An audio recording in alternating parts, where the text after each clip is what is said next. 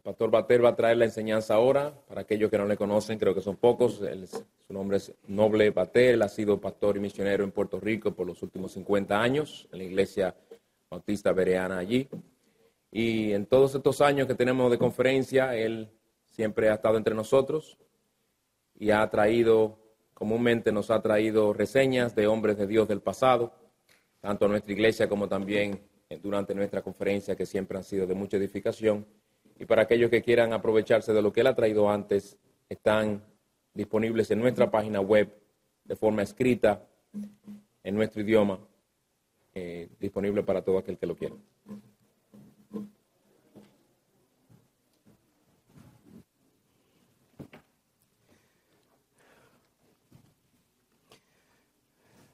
Voy a conformarme a la costumbre y quitarme el saco. Veo que casi todos lo hacen. ¿eh?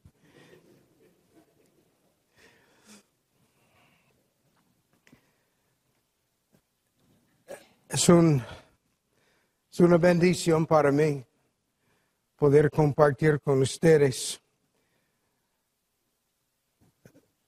Y espero que el estudio del hombre que se llama Andrew Fuller, Andrés Fuller, eh, se de provecho. He mencionado a este hombre en un estudio que hicimos antes en conexión con el conocido misionero eh, Guillermo Carey, porque Fuller era uno de los amigos íntimos eh, de Carey. Veremos más de eso en este estudio. Pero quisiera yo quisiera pedir que el Señor nos ayude también. Vamos a orar. Señor Dios, Padre nuestro, te necesitamos en todo momento. Hasta el aire que respiramos procede de ti. Y te ruego que este tiempo sea un tiempo de provecho a nuestras almas. Ayúdame, por favor. Te rogamos que nuestros pensamientos puedan estar siempre colocados en ti. En el nombre de Cristo Jesús. Amén. Para que sepan las fuentes para un estudio de Andrew Fuller, eh, hay, una, hay unas memorias de él en el primer tomo de los escritos eh, de, que hicieron, como 16 años después de la muerte de Fuller en el año 1815, es cuando él murió, con 1831 publicaron sus obras en tres tomos. Y como prefacio había unas memorias de Fuller preparado por su hijo, que también tenía el nombre Andrew Fuller, Andrew Gunton Fuller. Además de eso, eh, Fuller escribió muchas, muchas cartas.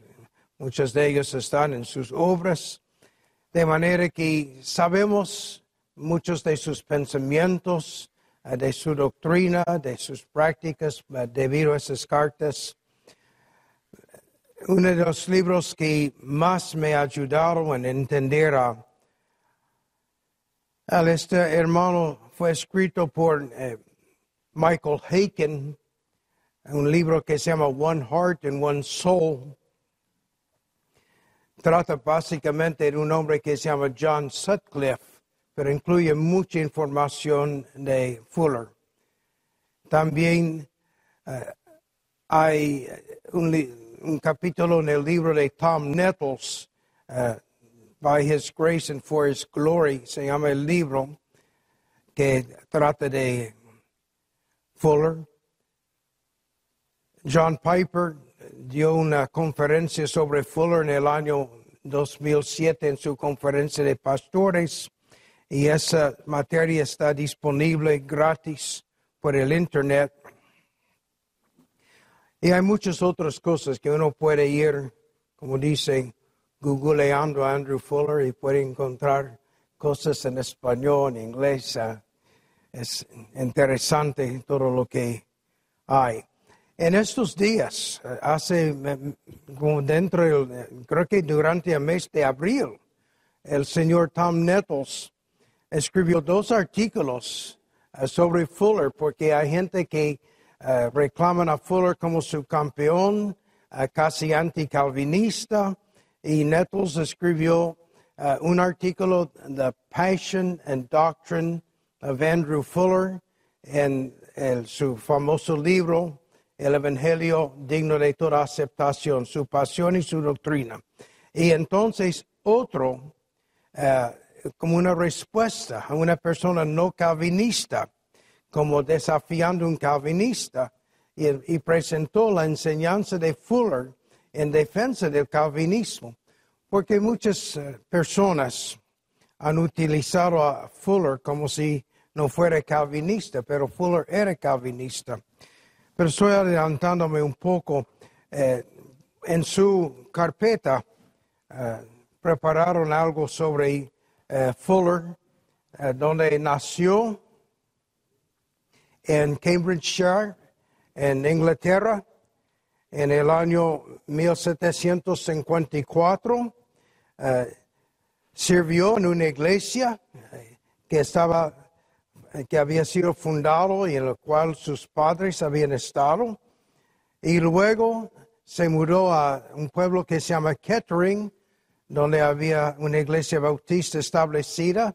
En el John Gill se convirtió en esa iglesia en Kettering y luego Fuller terminó sus días ministrando en la iglesia bautista de Kettering. Gran parte de mis notas son tomadas de las memorias de eh, Fuller impresas en inglés con la colección de sus obras.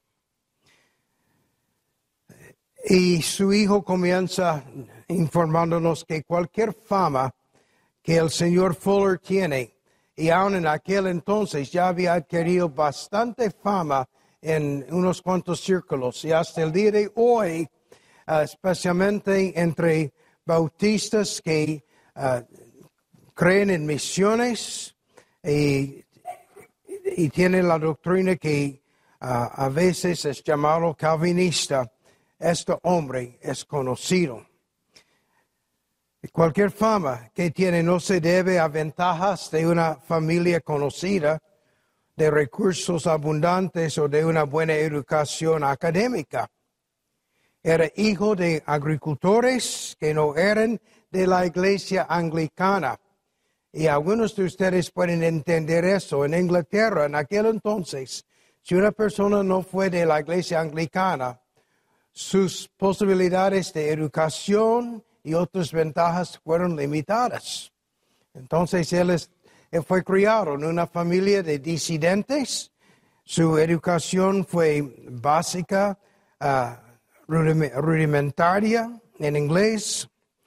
Y su hijo nos informa que sus primeros manuscritos indican su falta de una buena educación. Aparentemente tenían unos cuantos errores ortográficos que los editores tuvieron que corregir.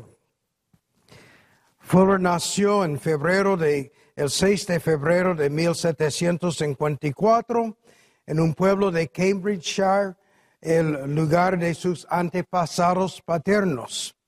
Y había antepasados paternos y maternos que habían sufrido por la causa de Jesucristo. En los años entre 1660 y 1688, ah, más de 100 años ah, antes de Fuller, había tiempos cuando algunos de sus bisabuelos y tatarabuelos se congregaron en los bosques con dos ministros expulsados de sus púlpitos por el rey de Inglaterra en aquel entonces. El padre de Andrew fue llamado Robert y su madre Filipa. Trabajaron en su finca y sirvieron al Señor en una iglesia de disidentes ah, escuchando la predicación de un bautista por muchos años, el pastor Eve, sería como Eva en español. Y dice una nota aparte que en ese mismo pueblo había otro pastor congregacionalista y su nombre fue Adán. De manera que tuvieron pastores Adán y Eva en el mismo pueblo, pero eh, los dos eran varones. Tuvieron ah, los padres de Andrew, Andrew, tuvieron tres hijos varones. Ah, Andrew era menor, pero murió antes de sus otros hermanos. Los tres hermanos sirvieron al Señor. Eh, en una nota añadida a las memorias, ah, una persona hizo la observación que Andrew era un hombre bastante grande de cuerpo, ah, que participaba en lucha libre sin miedo en su juventud, tenía un aspecto físico imponente. De hecho, la foto que ponen de él es, parece que un hombre bastante severo, eh, con quien tú no quieres encontrarse a medianoche en un callejón. Según los recuerdos de ah, Andrew, la iglesia de sus padres es lo que llamó luego hipercalvinista o falso calvinista. Él fue llevado a la iglesia toda su vida. Dice que no se acuerda que el pastor en algún momento eh, mandara a los oyentes a arrepentirse, no los invitó a venir a Jesucristo para ser salvo pero predicó sus sermones para consolar y animar a los escogidos que Dios había salvado. O les dio instrucciones de cómo podían tener como una señal que fueron los escogidos de Dios. Andrew entendió que los escogidos serán salvos y los no escogidos condenados por sus pecados pero no pensó que tenía deber o responsabilidad para creer, porque no pudo. Solamente podía esperar que fuera uno de los escogidos y esperar que Dios hiciera algo para que supiera que era de los escogidos. Estoy tomando tiempo con esto porque tiene ah, mucho que ver con, con su vida y su ministerio. A la larga, el Señor usó a Fuller para que muchos ministros e iglesias fueron librados de esas ideas que carecen de apoyo bíblico. pienso, si ustedes son como yo, que muchos de ustedes han luchado con esto, ¿verdad? Aprendemos la soberanía de Dios, aprendemos que Él es el que escoge, aprendemos que solamente los escogidos serán salvos. Y comenzamos a razonar sobre eso.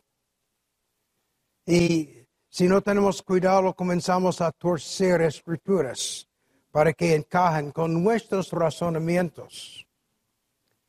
Eh, en mi juventud, y tengo que reconocerlo, es que tenía la práctica de, de hacer las invitaciones al Evangelio tan estrictas que estaba exigiendo básicamente que una persona tuviera evidencia de su elección para que pudiera responder la invitación que yo estaba dando. Me explico. Si tú te sientes pecador, si tú te sientes culpable, si tú te sientes que tú no puedes salvarte a ti mismo, pues estas son casi evidencias de que una persona ya eh, está siendo atraído, ¿verdad? Entonces ven a Cristo. Pues yo estaba invitando a Cristo solamente los que tenían como una evidencia de su elección. Nunca llegué a creer, y eso por gracia de Dios, que el arrepentimiento y la fe eran solamente deberes de los escogidos, pero el primer pastor de la iglesia en Puerto Rico, el único antes que yo, el que eh, estaba envuelto en fundar la iglesia verdiana en Puerto Rico, no creía que los no escogidos tenían el deber de arrepentirse y creer. Era más hipercalvinista que yo. Eh, sin embargo, él creía que una persona era necesario creer.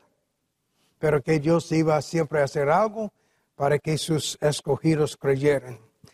Eh, pero Fuller estaba en ese ambiente y a la larga el Señor le usó para librar las iglesias de esas ideas. Fuller nunca dejó de creer en la elección incondicional o en las otras doctrinas de la gracia soberana de Dios. Siempre aborrecía el arminianismo, pero entendió que había otras enseñanzas bíblicas tan ciertas como las doctrinas de la gracia y que era necesaria enseñarlas. Pero antes de llegar a esa etapa de su entendimiento, tuvo que pasar tiempos difíciles. En las memorias hay una narración de su conversión eh, y de los tiempos después, basada básicamente en dos cartas que Fuller escribió a otros hombres, eh, cartas que contenían mucha materia repetida. Hay muchas citas tomadas de esas cartas en las memorias. Fuller dijo, que no vio nada en la predicación de su iglesia que fue para él como un pecador perdido. Para leer y reflexionar a veces se sintió compungido por sus pecados, como los pecados de mentir, de maldecir. O sea que él había aprendido que hay pecado y él vio que había cometido uh, varios pecados. Cuando tenía como 14 años, comenzó a pensar más sobre el futuro. Y años después entendió que Dios iba dándole luz. Y por esa luz fue compungido por el pecado. Y esa compunción no le gustó, porque quería disfrutar el pecado con los otros muchachos del pueblo. Pero encontró que no podía. Por ejemplo, una vez estuvo con unos muchachos que cantaron unos cánticos vanos y se sintió muy incómodo. Y por encima de todo las palabras vinieron a su mente. ¿Qué haces aquí, Elías? Se fue molesto con Dios que no le permitió disfrutar el tiempo con sus amigos cantando esos cánticos vanos. A pesar de las quejas de Fuller sobre el ambiente hipercalvinista de la iglesia de sus padres, y creo que fueron quejas legítimas, pero a pesar de sus quejas, podemos observar que de una manera u otra, algunos libros llegaron a sus manos que no eran hipercalvinistas y tuvo el interés en leerlos cosa que era de la misericordia de Dios. Leyó, por ejemplo, el libro de Bunyan, Gracia abundante al primero de pecadores, y también el progreso del peregrino. Y fue tocado por unos poemas evangélicos de un hombre que se llama Ralph Erskine, un presbiteriano escocés, si me acuerdo bien. A veces se emocionó hasta llorar pensando en la doctrina de la salvación eterna, dice él. Pero su corazón no fue cambiado. Y también se sintió una atracción peculiar hacia gente buena, especialmente hacia aquellos que le hablaron de la religión. Pero su corazón no fue cambiado. En algunas ocasiones, debido a sentir tanta convicción por sus pecados, interpretó esas convicciones como una evidencia de la salvación. Y también en dos ocasiones diferentes, unos versículos llegaron poderosamente a su mente. Por ejemplo, Romanos 6:14 una vez llegó a su mente, porque el pecado no se enseñoreará de vosotros, pues no estáis bajo la ley, sino bajo la gracia y tomó eso como una prueba. Yo soy de los escogidos de Dios.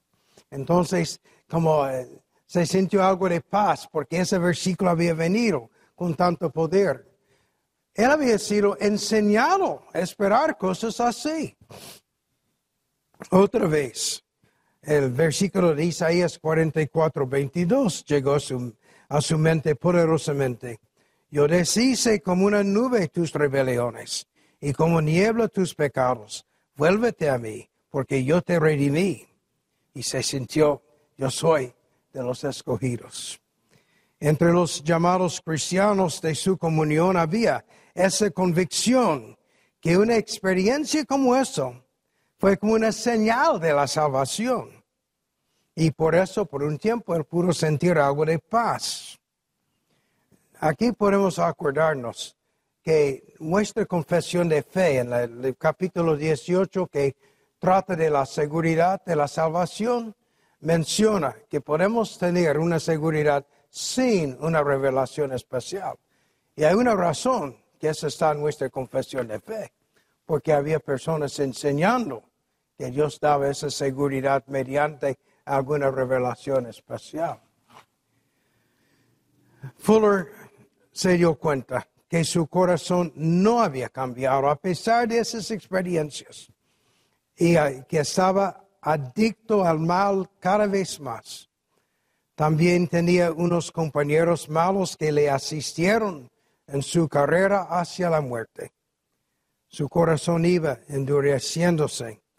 Y sin embargo, en medio de ese progreso eh, en la maldad, fue compungido nuevamente en el otoño de 1769, cuando estaba, eh, todavía tenía 15 años, poco antes de, cumplir 16 años.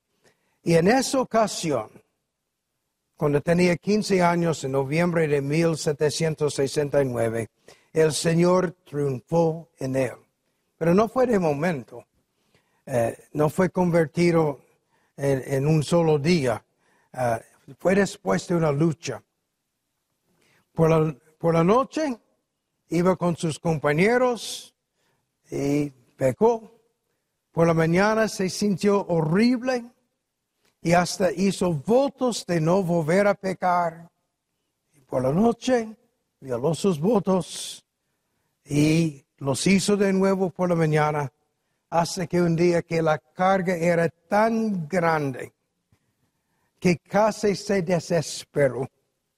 Vio su culpa, su flaqueza e incapacidad, vio que Dios sería justo en condenarle entendió que la obra de Jesús fue perfecta y suficiente, que nada más valía para la salvación del pecador, y estaba contento pensando que fuera así, que Dios tenía que hacer la salvación.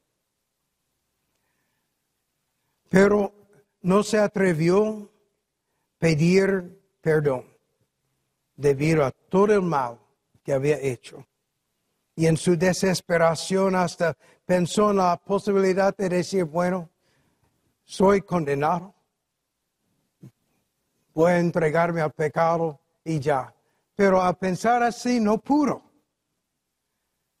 Él quería a Jesús, no quería perecer, entonces no sabía qué hacer.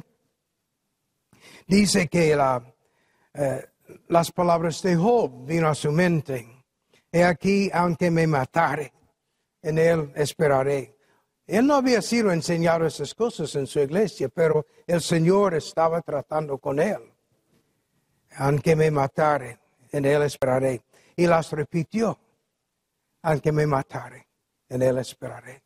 Aunque me matare, en él esperaré. Y como de una manera como el Señor obrando en su ser para que pudiera poner su esperanza en el Señor. Dice que se sintió como la reina Esther, que estaba violando la ley con su atrevimiento, pero estaba dispuesto, como ella, a buscar misericordia.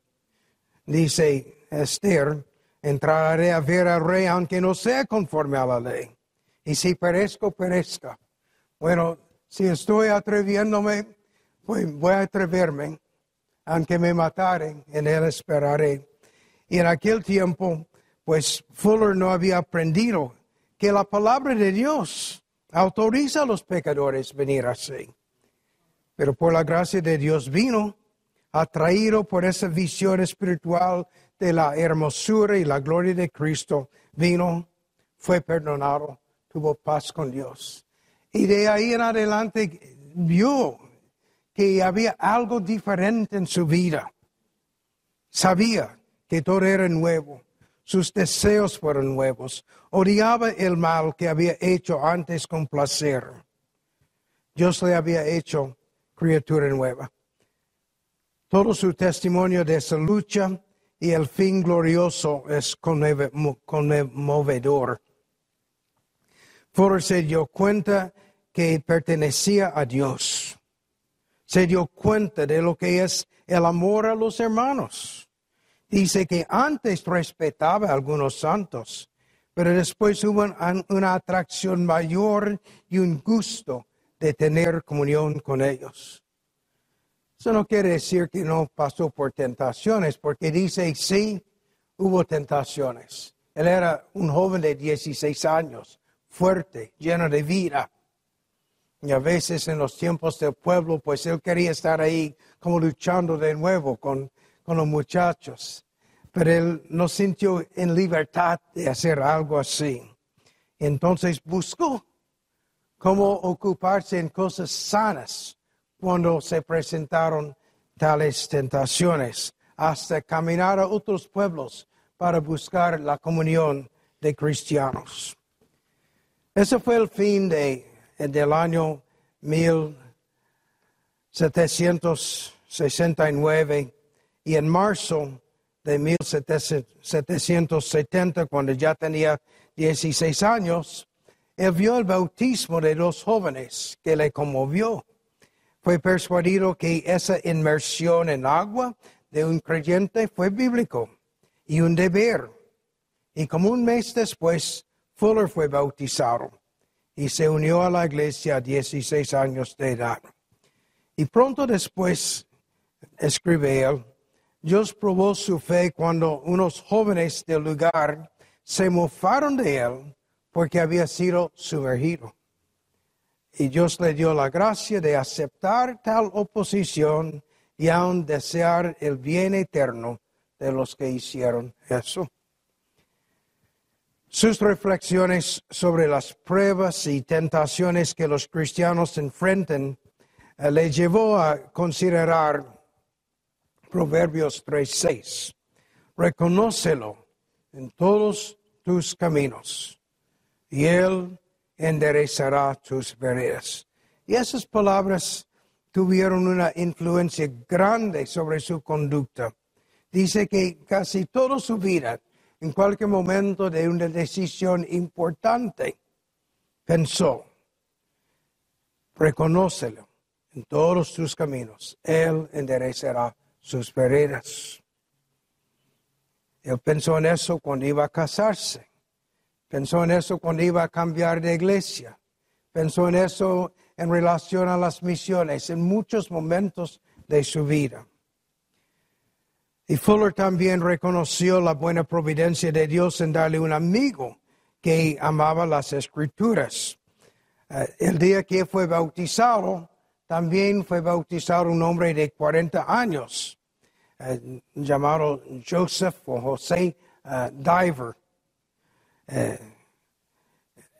y unos meses, él tenía mucha comunión con él estudiaron las escrituras juntos, pero unos meses después de su bautismo, hubo problemas en la iglesia de ese pueblo que se llama Soham o Soham, um, en la iglesia a que ellos pertenecieron.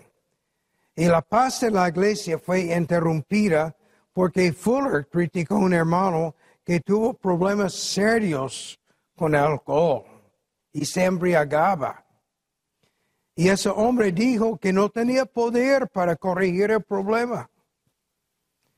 La iglesia disciplinó al borracho, pero se dividió peleando sobre si los hombres tienen poder de hacer esas cosas o no.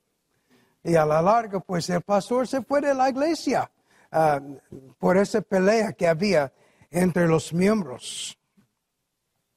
La mayoría de los miembros siguieron reuniéndose sin pastor. Y el amigo de Fuller, ese hombre eh, diver, fue reconocido como diácono y encargado de dirigir los servicios. En una ocasión, parece que en el año 1772, cuando Fuller tenía como 18 años. Uh, Diver tuvo un accidente, no pudo ir al culto, uh, envió un mensaje a Fuller dándole a entender que debe dirigir en la lectura y la enseñanza. Y de esa manera, cuando Fuller tuvo uh, 17 o 18 años, predicó su primer sermón en la iglesia. Y ese día el Señor bendijo sus labores. Él había estado pensando en un texto antes, pero sin pensar que iba a predicarlo. Eh, después de eso, él tenía más deseo y de vez en cuando se presentó la oportunidad de poder enseñar en la iglesia. Y en el año 1774, cuando él tenía como 20 años, eh, había una señora enferma en la iglesia y ella dijo, cuando me muera, quiero que Andrés Fuller predica el sermón de mi funeral. Entonces, cuando él predicó por el funeral de ella, la iglesia dijo que este hombre debe ser nuestro pastor. Bueno, él comenzó a predicar frecuentemente y en el año 1775 le pidiera oficialmente que fuera su pastor y a 21 años de edad fue ordenado a ministerio en la iglesia donde él se había eh. Eh, Fuller siempre fue un hombre serio y temeroso de Dios. Estudió la Biblia cuidadosamente, no quiso enseñar nada falso. Pero todavía era bastante hipercalvinista porque eso es todo lo que había oído toda su vida. Él leyó los escritos de Bunyan y de Gill y de un bautista llamado John Bryan. Confesó que recibió mucha buena instrucción de la teología de Gill, pero notó que había algunas diferencias entre Gill y Bunyan. Y hay. Eh, en el día de su ordenación, ellos le explicaron, le pidieron que explicara cómo él vio las diferencias que había en la iglesia y por qué se había ido el pastor, y estaban satisfechos con la explicación que Fuller dio en ese momento.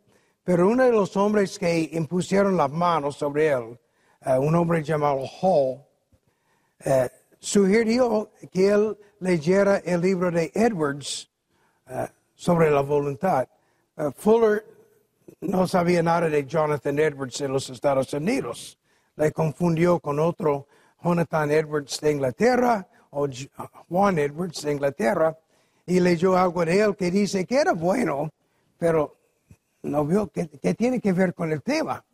Y no fue hace como dos años después que descubrió la diferencia entre esa Juan Edwards de Inglaterra y Jonathan Edwards de, de Nueva Inglaterra.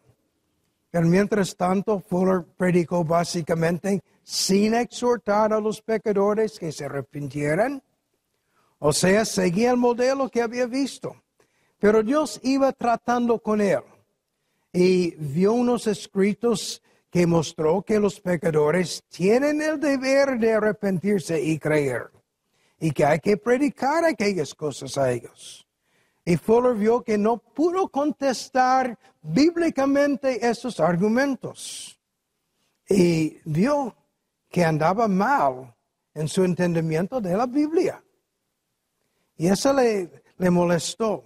En el año 1776, Fuller conoció el pastor John Sutcliffe de Olney y el otro pastor John Ryland, hijo. Y estos hombres habían leído los escritos de Jonathan Edwards, de Nueva Inglaterra, el famoso Jonathan Edwards, uh, y de David Brainerd, que Edwards había publicado, y otros. Y esos dos hombres ya tenían dudas sobre el sistema de calvinismo falso que prevalecía en muchas iglesias, porque ellos también habían estado en ese ambiente. Y debido a su contacto con ellos, contacto muy limitado por la distancia entre Fuller y Sutcliffe y Ryland, pero debido a su contacto con esos dos hombres, Fuller comenzó a estudiar más, escribió lo que aprendió en un manuscrito que a la larga fue publicada con el título The Gospel Worthy of All Acceptation, or The Obligation of Men Cordially to Believe Whatever God Makes Known. Interpretando las lenguas, el Evangelio digno de toda aceptación, o las obligaciones de los hombres que aceptaron de buena voluntad todo lo que Dios da a conocer. Hasta el día de hoy, ese libro es publicado, disponible en inglés. No sé si alguien ha tratado de hacerlo en español, pero está disponible. Eh, la liberación de Fuller del hipercalvinismo o del calvinismo falso, como él lo eh, llamaba frecuentemente, y la aceptación del calvinismo evangélico, visto en la fe de hombres como Bunyan y Owen y Whitfield y Edwards y otros, trajo consecuencias, trajo como consecuencia más proclamación del Evangelio en los lugares de su ministerio. Y finalmente, en la proclamación en otros lugares del mundo. Ninguno de estos hombres, Fuller, Sutcliffe, Ryland, ninguno de ellos dejó su fe en la gracia soberana de Dios, en lo que se llama las doctrinas de la gracia o el calvinismo. Ninguna se avergonzaron de esas verdades y fueron grandes oponentes al arminianismo. A la vez, Fuller declaró su creencia en que había gente regenerada tanto entre los arminianos como entre los hipercalvinistas, porque como él explicó, había hombres santos que tenían principios espirituales arraigados en su ser, mientras que tenían a la vez opiniones flotando en sus cabezas que nunca afectaron la práctica. Fuller siguió estudiando cuidadosamente la palabra de Dios, examinando cada tema por ello. Sé que cualquier cosa que oyó a las escrituras para probarla. El 23 de diciembre de 1776, Fuller se casó con una mujer, Sarah Gardiner, un miembro de la iglesia de Soam. Para él, el matrimonio fue un evento importante y tomó ese paso pensando en Proverbios 3.6. Reconócelo en todos tus caminos. Él enderecerá sus veredas. Esa mujer tenía la reputación de tener un espíritu manso y afable, y como una parte, yo he dicho antes, lo digo después, si hay un alguien aquí que no está casado, que quiere ser pastor, busca una mujer de espíritu manso y afable. Trátala bien, porque una mujer puede hacerle muchos problemas en su ministerio. Entonces el Señor le dio una buena mujer, pero ella sufrió mucho. Solamente duró como 16 años. En esos 16 años dio a luz 11 veces. De esos 11, solamente 3 sobrevivieron. Eso es fuerte para una mujer. Y es fuerte para el hombre que tiene que vivir con ella y ama, y ama a esa persona. Después de la muerte de ella, como dos años después, ah, Fuller se casó con otra mujer, buena mujer, que murió diez años después de Fuller. Cuando Fuller llegó a entender la responsabilidad humana y de cómo predicar el Evangelio, entonces eso fue evidente en su predicación. Pero algunos en la iglesia no estaban de acuerdo con ese cambio. Además, la iglesia no le sostenía bien económicamente y, y Fuller vivió bastante pobre.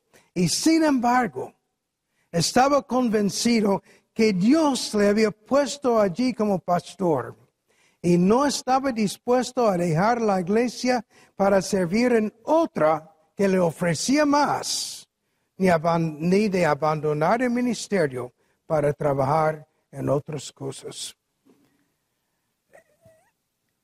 En la segunda sección de las memorias hay muchas citas de un diario que notas que él mantuvo.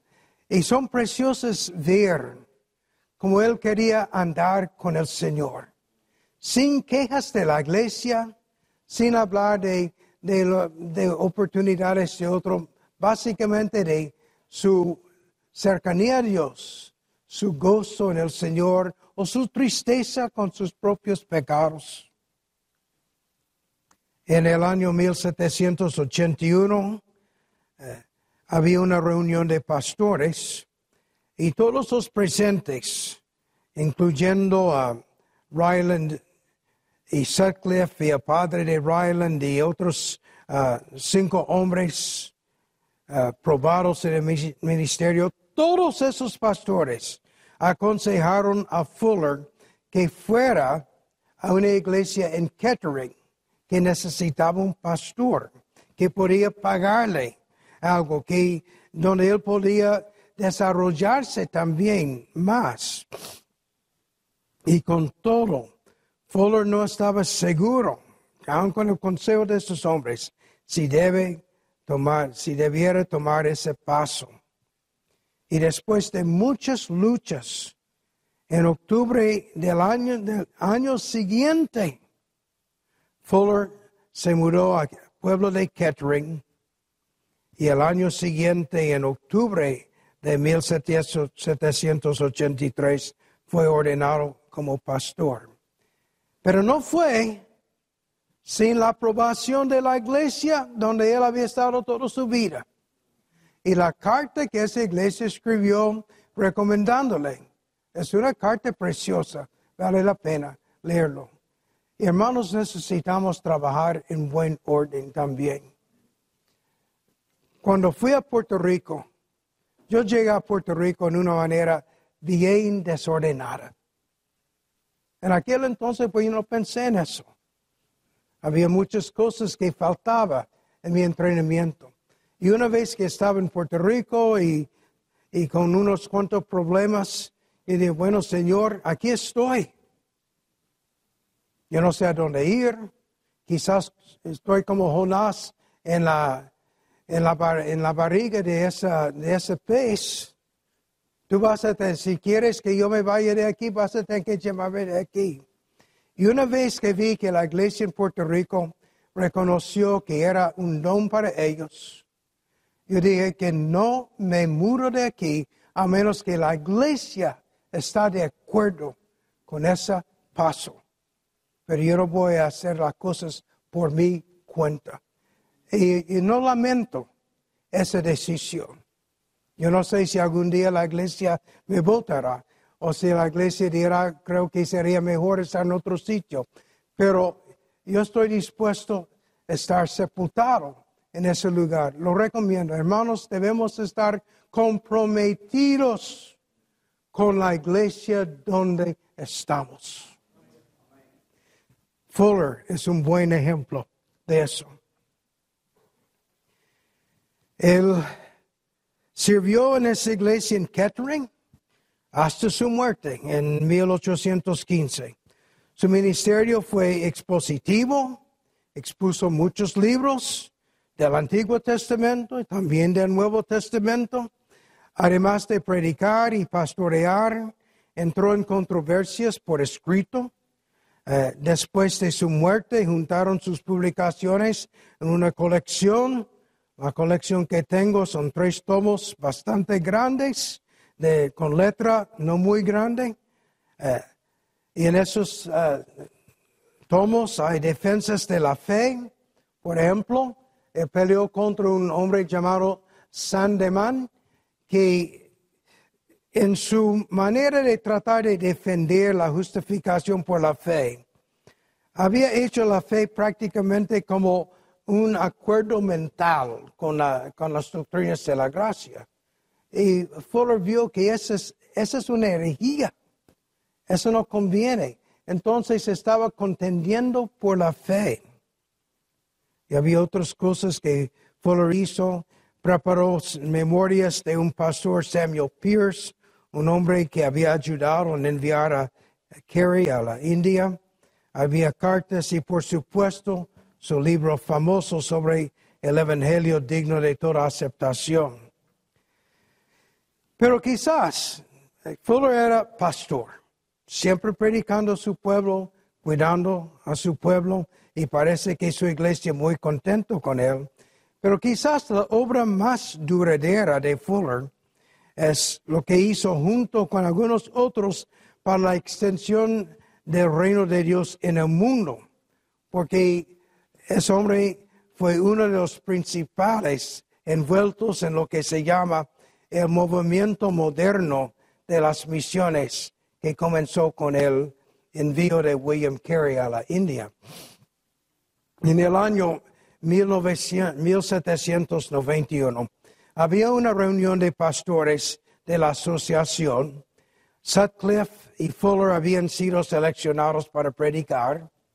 Sutcliffe predicó un sermón sobre celos por el Señor, basado en 1 Reyes 19, 14. Los que oyeron fueron tocados profundamente. El sermón fue publicado junto con el sermón que Fuller ese mismo día en la reunión predicó. Un sermón sobre la influencia perniciosa de postergar, basado en Ageo 1.2. Después de oír los mensajes y viendo la reacción de los pastores, eh, Kerry los instó que hicieran algo para realizar misiones entre los paganos. Todos se sintieron, pues, pues somos tan pequeños, tan pobres, tan limitados. Y Sutcliffe dijo que era necesario tener cuidado y no apresurarse. Pero lo positivo de esa reunión es que eh, publicaron eh, un librito que se llama Una investigación en el, sobre los pueblos que necesitaban ser evangelizados. En mayo del año siguiente, 1792, en la reunión de la asociación, Carey predicó su famoso sermón sobre Isaías 54, 2 y 3, con el bosquejo simple de dos puntos. Espera grandes cosas y ensaya o esfuérzate para hacer grandes cosas. Los pastores fueron conmovidos y sin embargo estaban a punto de cerrar la reunión sin tomar ninguna decisión cuando Carey suplicó a Fuller y Fuller persuadió al moderador que todos consideran el asunto de formar una sociedad para misiones. Eh, Dicen que Kerry estaba como tan desesperado que agarra a ese hombre grande, a Fuller, y dice, pero no vamos a hacer nada. Y parece que Fuller no tuvo el, corazón, los, los, deseos de decir que no a esa joven, a ese hombre. Y entonces Fuller pidió a Morador, vamos a considerarlo. Ok, vamos a hablar de una asociación, de una sociedad para misiones.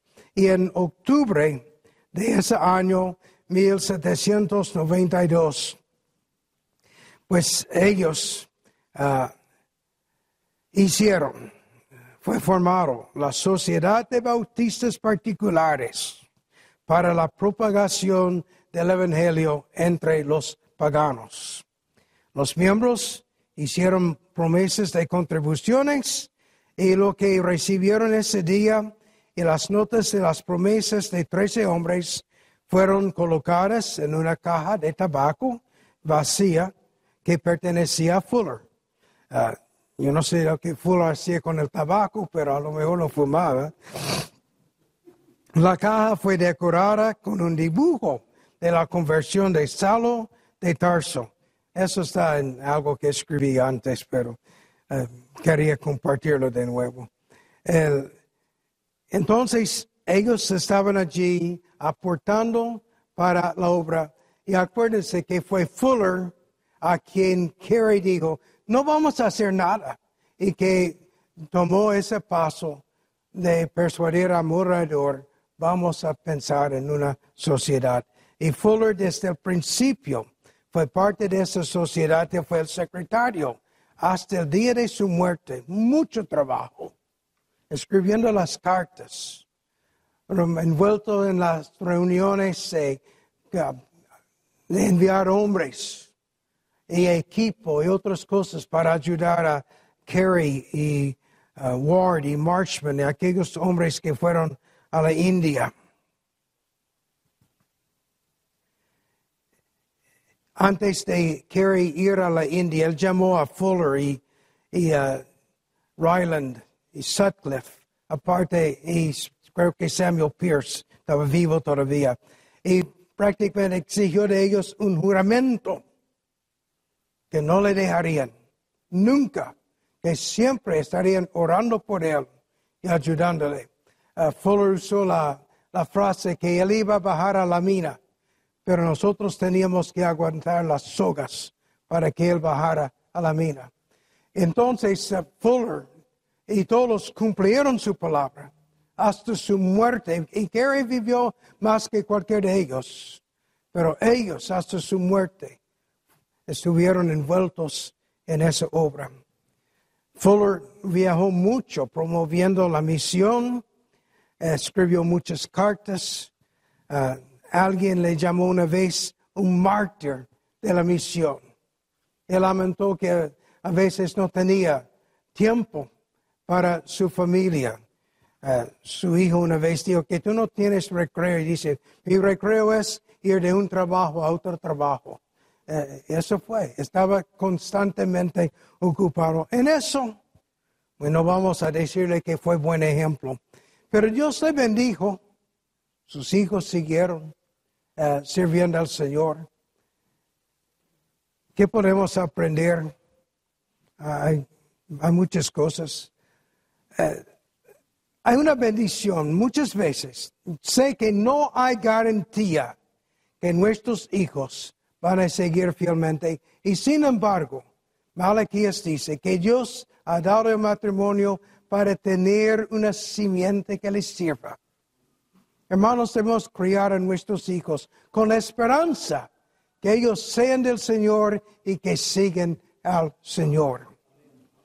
Fuller tenía abuelos, bisabuelos, a lo mejor tatarabuelos que habían sufrido por el Evangelio. Y Dios usó el hogar de él, a pesar del hipercalvinismo. Dios usó eso, mostrar misericordia a ese hombre. Y le salvó y le usó de una manera grande. Podemos ver el, el, cómo Dios usa hermanos fieles mandó un hombre diver a la vida de Fuller, y Hall, y Sutcliffe, y otros. Hombres que le hablaron de Jonathan Edwards de Inglaterra, de Nueva Inglaterra. Y con ese libro en las manos, Fuller aprendió mucho. Necesitamos buena literatura y buenos amigos que nos cuenten, dicen, ¿has leído eso? Eso sería bueno, te puede ayudar. Vemos la necesidad de la sana doctrina en relación a la vida cristiana en todos sus aspectos. Pero si ese cambio no hubiera sucedido, hablando humanamente, no hubiéramos visto este movimiento misionero moderno. Eso no sucedió en un ambiente hipercalvinista. Eso sucedió entre hombres que creen que uno podía mandar a los hombres a arrepentir. No solamente podían, que debemos mandar a todos los hombres en todos sus lugares que se arrepienten. Que debemos ir a todo lugar. Hoy día todavía hay personas que estudian y escriben sobre Fuller y su doctrina. Y creo que hay cosas que podemos aprender de él todavía. Él creía en las doctrinas de la gracia firmemente. Pero él sabía cómo predicar a pecadores, cómo enviar a misioneros. Espero que el Señor nos dé algo de eso. Que estemos dispuestos siempre a someter nuestro razonamiento, nuestra lógica a las escrituras.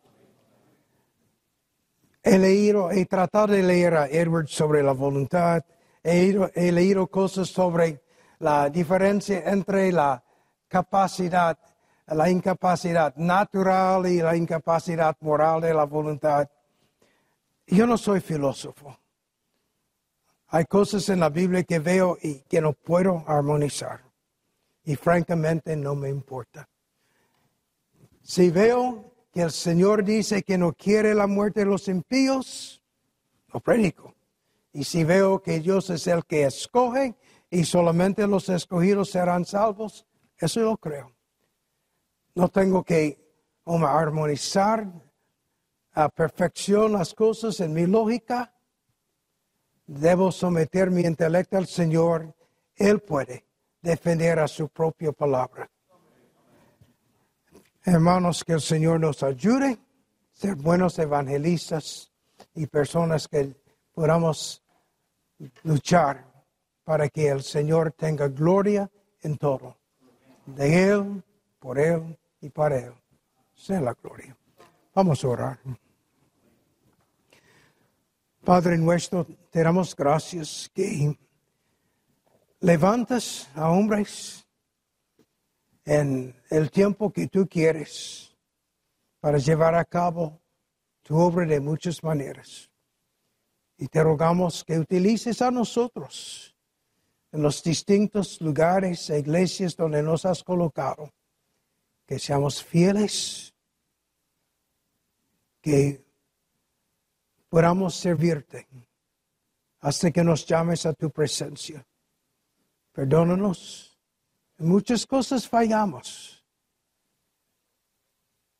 Y fortalecenos para que podamos negar a nosotros mismos, tomar nuestra cruz diariamente y seguirte. Y a tu nombre sea gloria por Cristo Jesús. Pedimos todas estas cosas en su nombre.